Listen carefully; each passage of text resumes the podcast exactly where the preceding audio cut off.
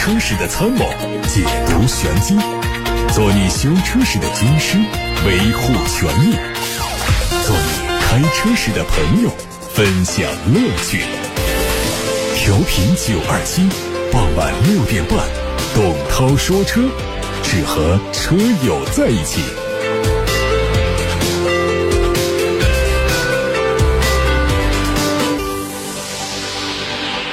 欢迎各位来收听董涛说车的直播。今天董涛说车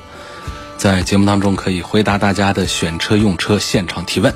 提问的通道是八六八六六六六六热线电话打通留言，还有董涛说车微信公众号也能图文留言。先看汽车新闻，日前专业级 SUV 标杆上汽大通的。D90 Pro 2021款智勇登场，基于 C to B 智能定制模式，D90 Pro 2021款可以为越野爱好者实现私人定制、蜘蛛定制提供多种个性化的配置选择。九款推荐车型分别是五款汽油版，两驱精英版十七万九千八，两驱豪华版十九万九千八，四驱精英版十九万九千八，四驱豪华版二十一万九千八，四驱旗舰版二十三万九千八。四款柴油版的价格是两驱畅享版。二十万九千八，四驱畅享版二十三万九千八，罗坡版二十五万九千八，阿拉善版是二十七万六千八。新车凭借硬派越野实力、时尚潮流外观、全尺寸的宽敞空间、腾讯智能车机等独到优势，吸引了国内首位亚洲足球先生范志毅前来现场激情助阵，并且由此成为新车的代言人。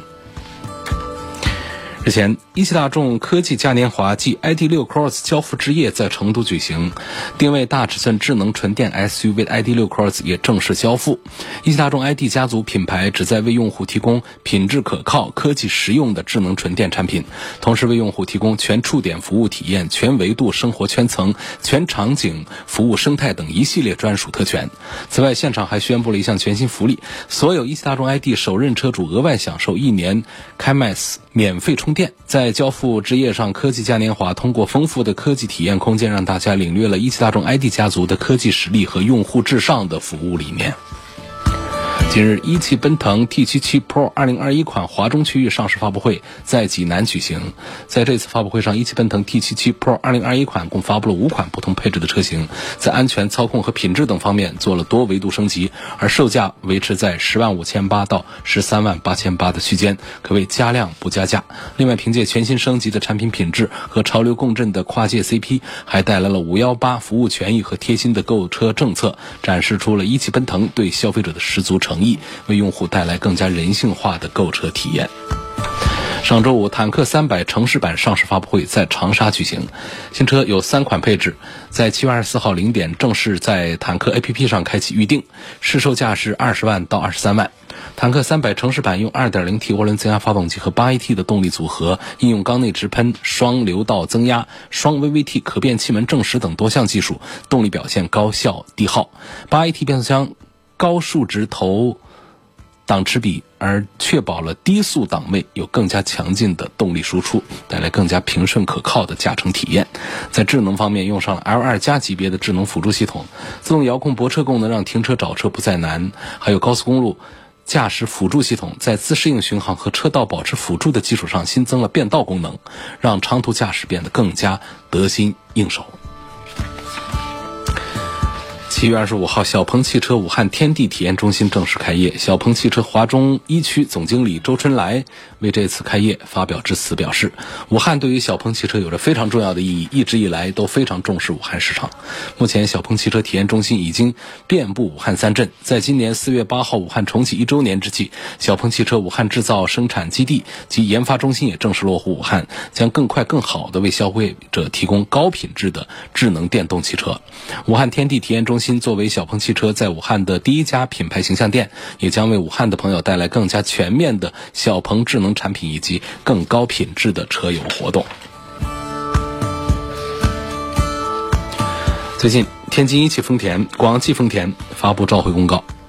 自2021年8月2号开始，召回2019年8月22号到2021年7月19号期间生产的部分卡罗拉双擎，总共有11万6500辆；召回2019年5月29号到2021年7月19号期间生产的部分雷凌双擎，总共有10万9000辆。这一次召回范围内的车辆搭载了自适应巡航系统，在系统启动状态下行驶时，由于刹车控制电脑的程序不完善，在部分车速范围内，系统执行轻微制动时，制动灯不会点亮，不符合国家相关强制性技术标准的要求，极端情况下可能会造成后车追尾，存在安全隐患。天津一汽丰田、广汽丰田将会为召回范围内的车辆免费升级制动控制电脑的自适应巡航控制程序，消除安全隐患。网上还传出了一组广汽本田新款奥德赛的路试照片，它会在今年四季度上市。由于路试车覆盖着厚重的伪装，因此很多方面都不明显。结合海外版来看，前脸在保持现款风格的同时，采用了更加宽大的前进气格栅，并且采用了薄型的大灯。车尾是三维后灯组和贯穿的电镀装饰，车尾的视觉效果更加宽大，更具有辨识度。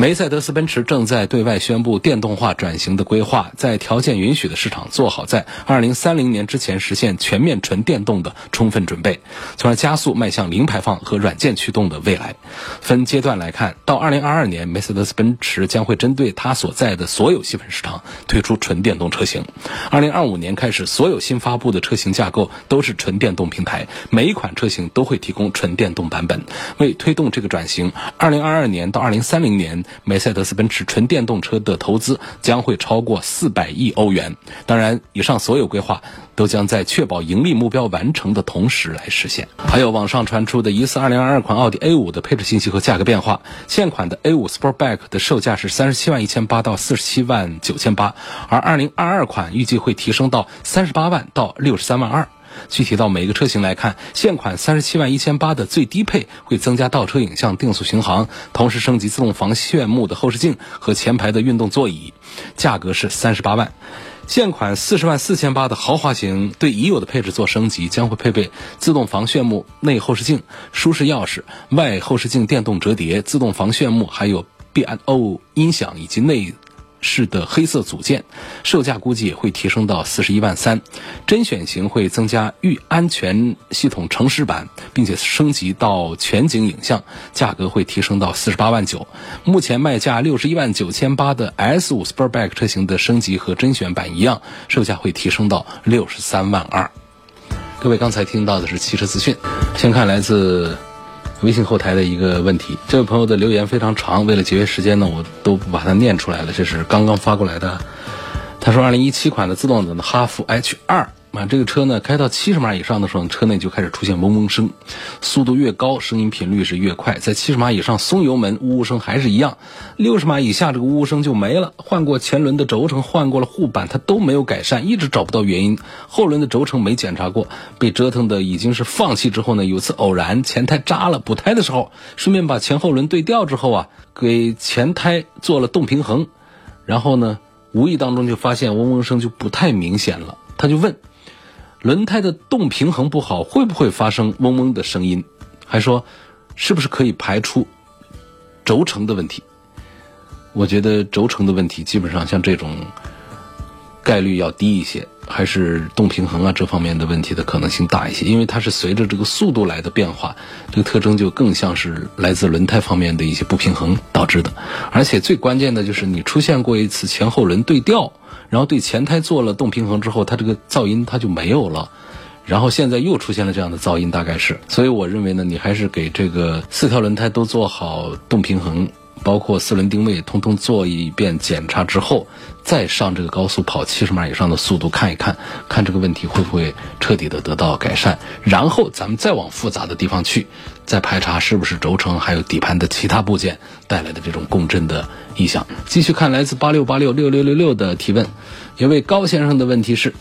希望从三大件安全性方面评价一下凯迪拉克的 CT4。说经常跑长途，这款车是否值得买？这没有问题。你从跑长途的角度啊，十几万的车跑个长途都没有问题，更不用说二十几万，还不用说是一个豪华品牌凯迪拉克 CT4 这个车呢，我还是比较看好它在这个运动性能在长途驾驶当中的稳定表现的。它不像是其他一些特别小的一些产品呢，可能跑短途会呃更加的擅长一些。其实凯迪拉克家族的产品呢，从驾驶感受上讲，一直还是它的一个优势。呃，它的短板主要还是在于凯迪拉克的设计和做工呢，在很多人看来，它的豪华感是不足。除此之外，其他方面论性价比，在二线豪华品牌里头，它都是拔得前筹的，呃，还是很不错的。那么在 CT 四这个车的三大件的考虑上呢，我觉得也不用多虑。从发动机到八 AT 的变速箱到它的底盘体系来说，都是稳定可靠的，没有什么过于先进的不稳定的什么九速、十速的双离合的各种变速箱的纠缠，也没有那些毛病比较多的发动机的问题。底盘部分呢，也没有听到多少投诉。所以，总之呢，我认为高先生关注的这个 CT4，你要是从三大件安全性方面来评价，我觉得是值得购买的。好，下面的魏先生的话题是。从性价比方面说一说，路虎的发现运动，我应该买它的哪一个配置啊？是从性价比的角度来说。另外，从实用性和音响的质量方面来考虑，我要不要选用那款英国的音响？好，我们先说前面的这个话题啊，就是买它的哪一个配置会比较划算。配置的角度呢，如果是讲性价比，通常我还是推荐他们的低配，因为在这种豪华品牌上，基本上你看不到它在安全配置上的区别。所有的将近十万块钱的价差，从最低配到最高配，我们看到的通通是它的一些舒适配置上的不同，而且就在基础的舒适配置上，也都做的还比较的齐全。所以安全配置和基本的舒适配置，如果都全的话。那么高端的这种配置的话呢，我们从性价比的角度，该放弃的就得放弃。我讲为什么他们的舒适配置、他们的安全配置都是比较齐全。比方说，像在发现运动这个车上，虽然说价格不贵啊，但是你看到它的六颗安全气囊、电子稳定系统，一直到智能化的一些安全系统，包括车套偏离、车道保持、道路交通识别、主动刹车、疲劳驾驶。还有包括了一些驾驶辅助的倒车影像啊、巡航系统啊、自动驻车、上坡辅助、缓降等等这些功能全都是带的，所以安全配置已经相当的齐全。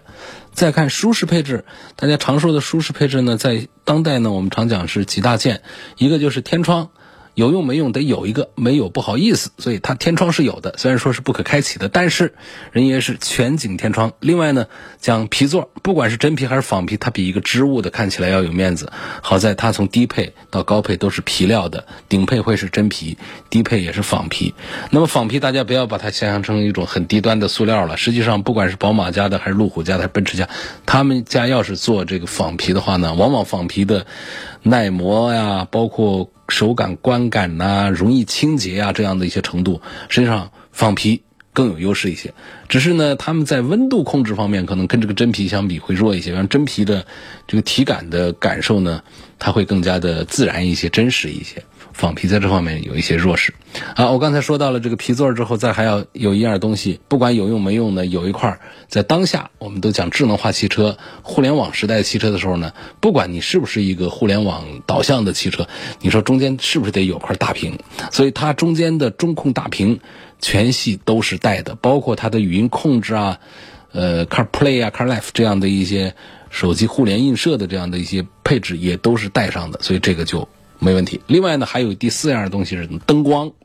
说现在我们说还谁家在说氙气大灯，这就已经是过时了，就过分了，简直。那么现在就是 LED 灯。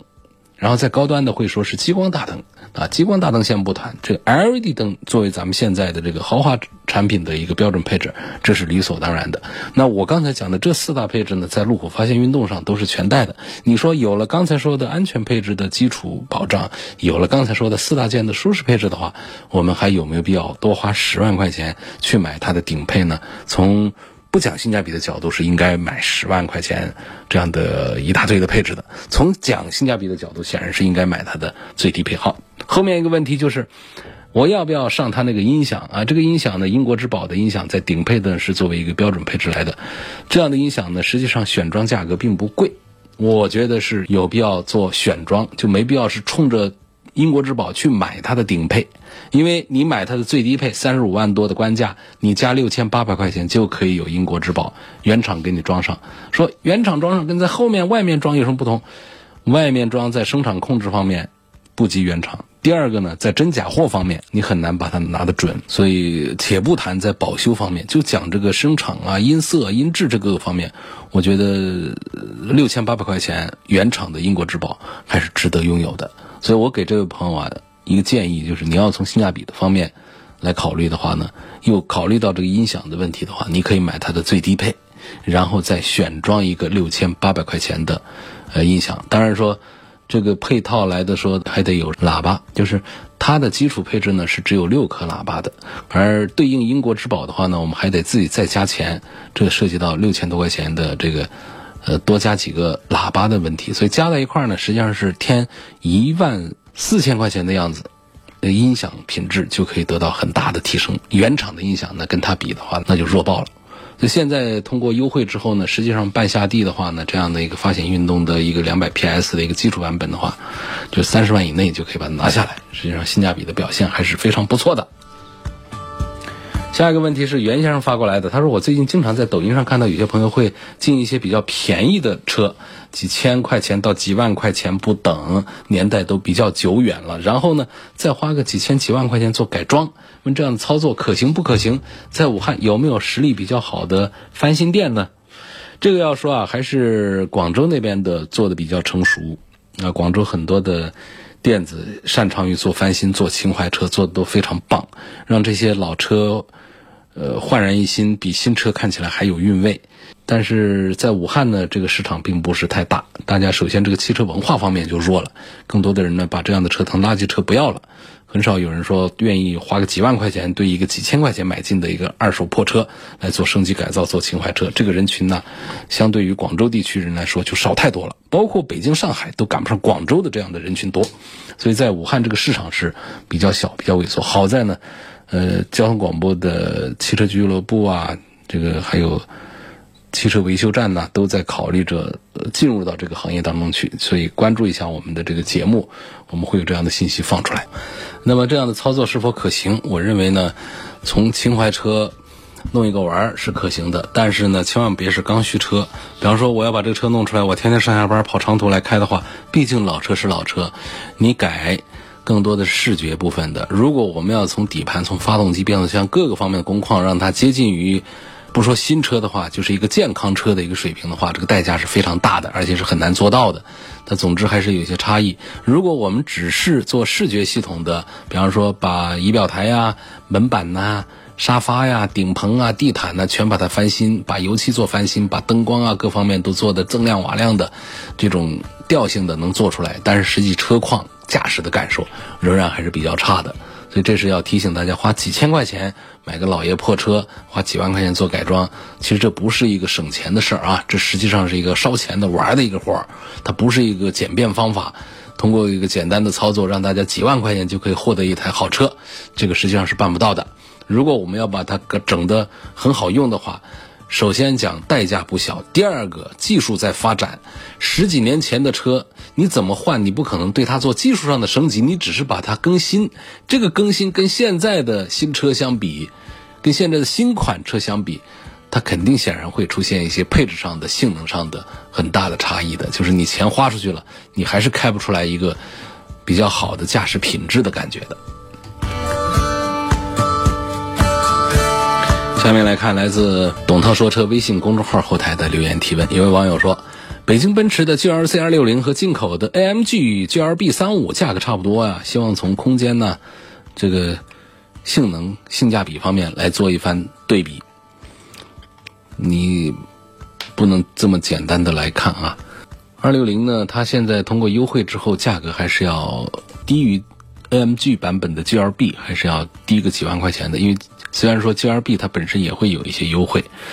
嗯，另外呢，从空间上讲呢，还是 G R C 要大一些。G R C 在轴距上，在车整长上都比 G R B 要大一些，还是比较宽敞的。G R B 在级别上本身它是要比 G R C 是要低一个级别的，尽管车子做的也挺长，那实际上的空间，头部的空间还行，但是实际上后排的腿部空间还是要弱一点的。然后要从性能上说的话，那不能说侮辱了 AMG 这样一个名号啊，AMG 哪怕是个三五，且不说六三呢，且不说这样的，就是一个四缸机，它也会调成三百多匹马力起步，你不会见到有两百多匹马力的那种小排量的。所以在这个 GL。B 的 AMG 版本上的话呢，它已经可以跑得比较快，不说是性能车，起码也是接近于性能车的表现，能够有五秒钟的一个零百提速，这个一般在大街上呢碾压百分之九十九的车是没有毛病的。但是在 GLC 呢，这是一个典型的一个城市加长用车，它不可能给你那么快的一些速度的东西。它最大马力的才两百五十多匹马力，而且还有在底盘的调教、悬挂调教各个方面，它都不是 AMG 的那一套东西，它就还是要弱一些的。所以你要讲性能，除非我们（括号是舒适性能），那 GLC 会胜胜出；否则的话呢，讲绝对的，呃，操控性能、机械性能的话呢，那肯定是 AMG 版本的 GLB 三五。是要强一些的。现在我们看到来自二六八六六六六六留言平台上郑先生，他说变速箱油和火花塞多少公里或者多长时间需要换一次？这个还是主要集中在看公里数上啊，时间上的周期呢，在这个项目上并不是特别的突出。一般我们讲常规保养换机油机滤啊，我们会讲一个半年左右的一个时间周期啊，或者说一万公里左右的一个公里数的周期，先到为准。但是各个厂家的要求不一样，各个车型啊，各方面都有一些区别。有的五千公里，有的八千公里，有的一万公里，常见是一万公里啊。然后说这个变速箱油、火花塞呢，火花塞的比较好办一点啊，也会有些周期，常见的在两万公里左右就应该换。但是呢，它火花塞呢也分各种不同的、普通的啊、铂金的、一金的各种，他们的使用的时间也不大一样，有三四万公里才换的都可能。但是常见的主要是集中在一个两万公里左右啊，换一般的火花塞。那么在变速箱油这个事儿上要复杂一些是什么呢？变速箱它有分好多个种，啊，有 CVT 变速箱，有常规的 AT 变速箱，还有这个双离合的变速箱。那通常来讲，这更换的里程周期的范围也都比较宽泛，那从六万公里到十万公里这种概念都有，还有终身免维护的这种概念也都有，所以它也没有办法来做一刀切啊。但是这一点呢，仍然还是比较重要。当我们发现。厂家有一些 CVT 变速箱的厂家说我终身免维护，但是还提醒大家，在八万公里左右的时候啊，针对这个 CVT 表现情况，还是给它换一次油会好一些。这个变速箱油它在自动变速箱里头，它起到的作用不仅仅是润滑一下，它还有散热的作用，还有传递动力的作用，所以它对于自动变速箱来说是很重要的。如果说长时间的不换油，里头脏了、黑了，呃，成泥了，它可能会导致油道的堵塞。因为这里头很多地方它是有细节的一些传感器啊、一些阀体呀这样的一些地方的，那么这些小孔这样的一些地方堵塞的话，就会导致变速箱运行不畅，甚至出现故障一些问题啊。所以变速箱油还是很重要。换变速箱油的办法呢，这也是有几种：重力换油法、循环机换油法等等。这个这个钱大家也是没必要来省它，毕竟是六到十万公里换一次，我们好多人一个车也就开个几万公里就。把它给处理掉了，所以可能你遇到的不到一次，甚至也就是一次的时间换一次油，这油也贵不了哪儿去，所以还是推荐大家能够重视一下变速箱油这个事儿。下面有朋友问轮胎选什么牌子好，这个也是没办法来把它说的很清楚。轮胎还分是一线品牌、二线品牌，跟车一样的一分价钱一分货。那么常见的比较有名的这个品牌呢，说起来得有个上十个，我们也没必要一一说。大家听的比较多的什么米其林呐、马牌啊、啊这个邓禄普啊等等的，固特异啊，这些都是一线的靠前的这些品牌。我们其实我们国家的自产的品牌在山东。包括很多的我们刚才说的这样的一些国际品牌，其实也都是在国内生产啊，在山东生产这样的地方比较多。那么我们有很多的自主的品牌，什么双星啊等等这样的一些品牌，也品质都还是很不错的。那么选什么牌子好，不是特别的重要，因为更重要的是不同的品牌底下呢，它的型号不同，这个轮胎的性能也都不一样。有的是适合于跑这个长途的，嗯，在城市用车的。有的适合跑越野的，有的适合夏天热天用的，有的适合是在天冷的时候用的，所以它不能一句话把它说死。说，哎，我推荐大家买米其林，它不同的米其林，它的型号不一样，它的性能取向都不一样。比方说，它有的它比较软，静音性比较好，开起来比较舒服，抓地性也比较好，但是呢，它不耐磨呀。你想象一下，橡皮擦都是这样，越软的橡皮擦擦得很干净，但是它就是很容易消耗的快啊。那越硬的轮胎呢，它看起来就是呃耐磨性会比较好，可以多跑个两万公里。但问题是，它可能带来的是轮胎行驶的胎噪比较大呀，舒适性会变差呀。所以都是有利有弊的。说能不能有一款轮胎，它既有非常好的静音表现，抓地性也好，很软，同时它又特别耐磨，有，那费用就更贵了，也很少，啊。说卖旧车再买一个新车，我是先把旧车卖了再看新车呢，还是到 4S 店去谈置换补贴呢？一回事儿。到 4S 店去谈，你也不会占到什么便宜，最多就是让你省心省事儿。在交易的过程当中呢，你会跑得少一点，会舒服一点。在钱这个事儿上是一样一样的，就是你如果在置换的时候，这个车价二手车的价值估的比较低的话，那么你在购进新车的时候，你可以把价格谈得更有优势。那如果说二手车评估评的价格让你觉得很欢喜，价格比较贵的话。那么店方呢也会想办法在你这个车价上呢少优惠一点，达到这么一个平衡。所以你不可能说我在二手车市场上这个车的回收价是五万块钱，我到了 4S 店我就可以把它回收成六万块钱，同时我在置换买新车的时候还给了我最大幅度的一个优惠，傻子呀，那不可能的，把你车收回去也不过就是。做一番整理之后再上市销售，这个销售过程当中是要产生差价的，不挣钱是不可以的。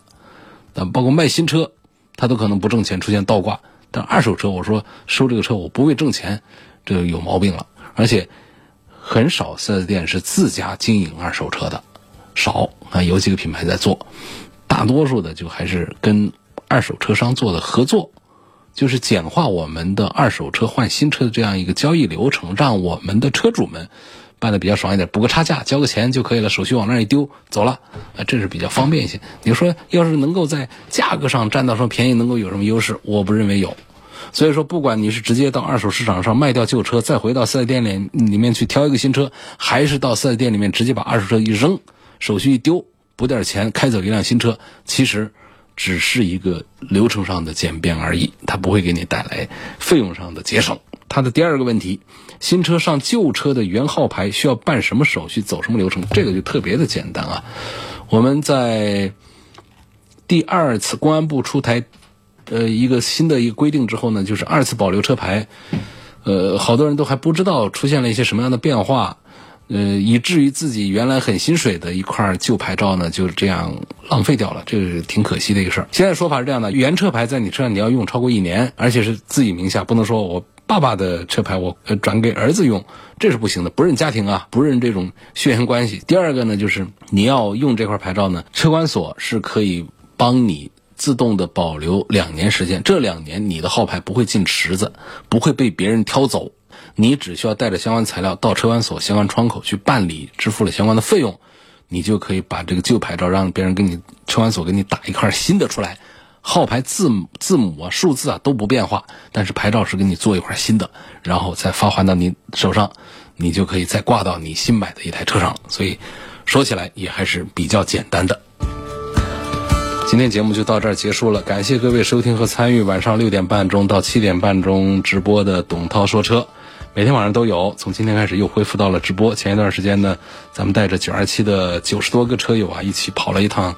新疆大美新疆非常的棒，所以呢带队去了新疆。昨天晚上回来，今天重新上直播，跟大家在广播里聊天说车，回答大家的选车用车问题。明天晚上继续直播，六点半钟到七点半钟，记得通过调频九二七的电波或者蜻蜓、喜马拉雅、九头鸟这样的网络平台听董涛说车，回答你的选车用车问题。节目时间以外，可以通过董涛说车的全媒体平台收听往期节目的重播音频。他们广泛的入驻在。微信公众号、微博、蜻蜓、喜马拉雅、九头鸟车架号、一车号、百家号、微信小程序、梧桐车话等等平台上，你找董涛说车的专栏，都能找到往期节目的重播音频或者是我们的互动通道。明天的同一时间，我们再会。